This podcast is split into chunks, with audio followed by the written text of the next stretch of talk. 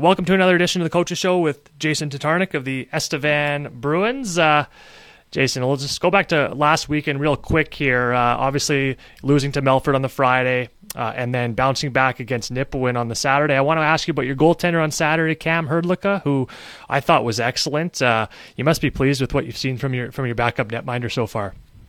Yeah, Cam's been really good for us. You know, he works extremely hard in practice, and when he gets his opportunity to play, he performs well. So um, you know, you know, like you said, we're really happy with him. Um, he's got a positive attitude, and and you know, same thing with Boston. He's on the bench backing up. You know, he's real positive, very supportive of Cam. I think uh, both those guys um, like to see each other do well. So that's that's that's a good thing to have in your dressing room for sure. How valuable valuable is it to have a guy like that as your backup, especially with all the back to back scenarios throughout the course of the season where you might need him at certain times of, of the year?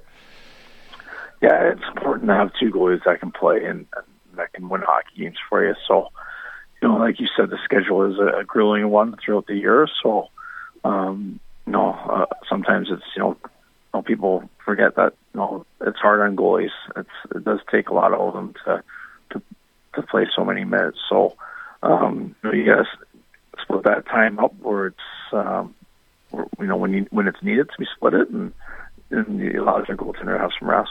I want to ask you about just another minor move you made. You, you send Owen Simmons to, to the North American League uh, for a player development fee. And, and so PDFs are pretty common across junior hockey. But for fans that don't know, Coach, can you just explain what a player development fee is? Uh, basically, you know, it's just recouping some of the money that you've invested in the player. Really, um, you know, you know, there's there's costs that are associated with running a hockey team. So if we can recoup some of those costs, then it helps us out moving forward. And with Simmons moving on, is that just a case of kind of you're happy with your defensive depth right now? Yeah, you know, it was his decision. Uh, okay. You know, his decision, the family decision. Um, I think they wanted to play more, and um, you know, and, I don't know if the, our league was the best fit for him. So, you know, that's fine. We wish him luck, and and uh, he'll move on, and we'll move on. I want to ask you about kind of the smaller crowds this year, not just in Estevan, but across the league, really, just due to the pandemic and reasons around that. Uh, do you think it's been a challenge for, for your group to play in, in quieter rinks, especially here, especially some of the returning guys who are used to playing in louder environments? Do you think that's been a factor at all?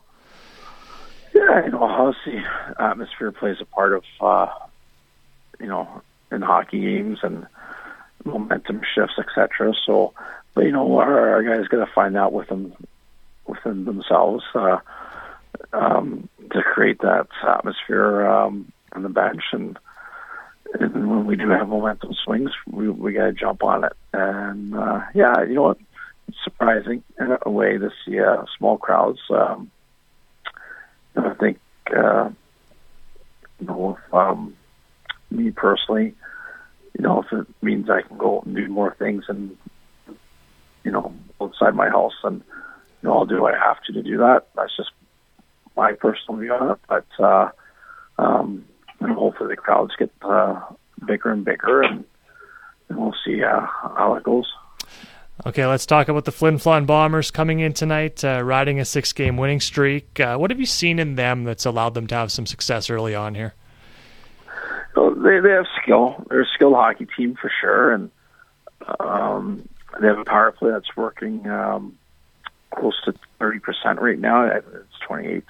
not sure to be exact, but so they're um, they're scoring timely goals on the power play. They're scoring timely goals uh, five on five, and and they're a pretty balanced team.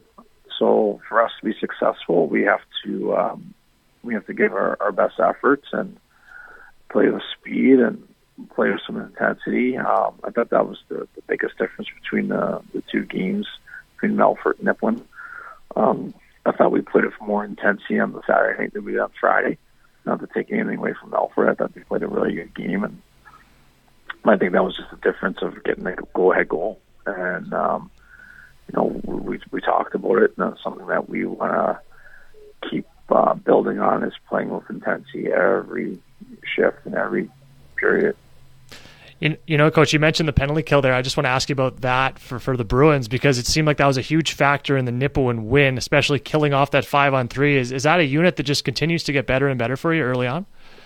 Yeah, I know we're doing well. I think we're ranked second in the league on the penalty kill, and it's always a goal of ours as a staff is to you know to be one of the top penalty killing teams in the league. Um, because I believe if you're killing, if you can kill off penalties, it gives you an opportunity to score uh, on the power play. Um, you know, you always kind of you want to win the special teams battle in each game. So if you're, you're killing off their penalties, it gives you a chance to, you know, you only have to score one goal to, to win that battle. So that's always a goal of ours, and we're going to keep building on it. And lastly, here, coach, just a quick thought on La Ronge tomorrow night, a team that, that beat you at the showcase, and now kind of a chance to return the favor against them uh, to end the homestand. Yeah, you know what? That's um, each team had their moments um, in that game, and and you know it's a it's a, a game that's uh, we didn't feel we played a full sixty minutes. So obviously them coming in, and we know they're they're a good team. They have a line that can you know that that can score, and so we have to pay attention to those guys when they're on the ice. And uh, yeah, we're looking forward to that. But uh, we'll get past Flin Flon first, and then uh, we'll worry about them on uh, the next night. That's this week's Coaches Show with Jason Tatarnic.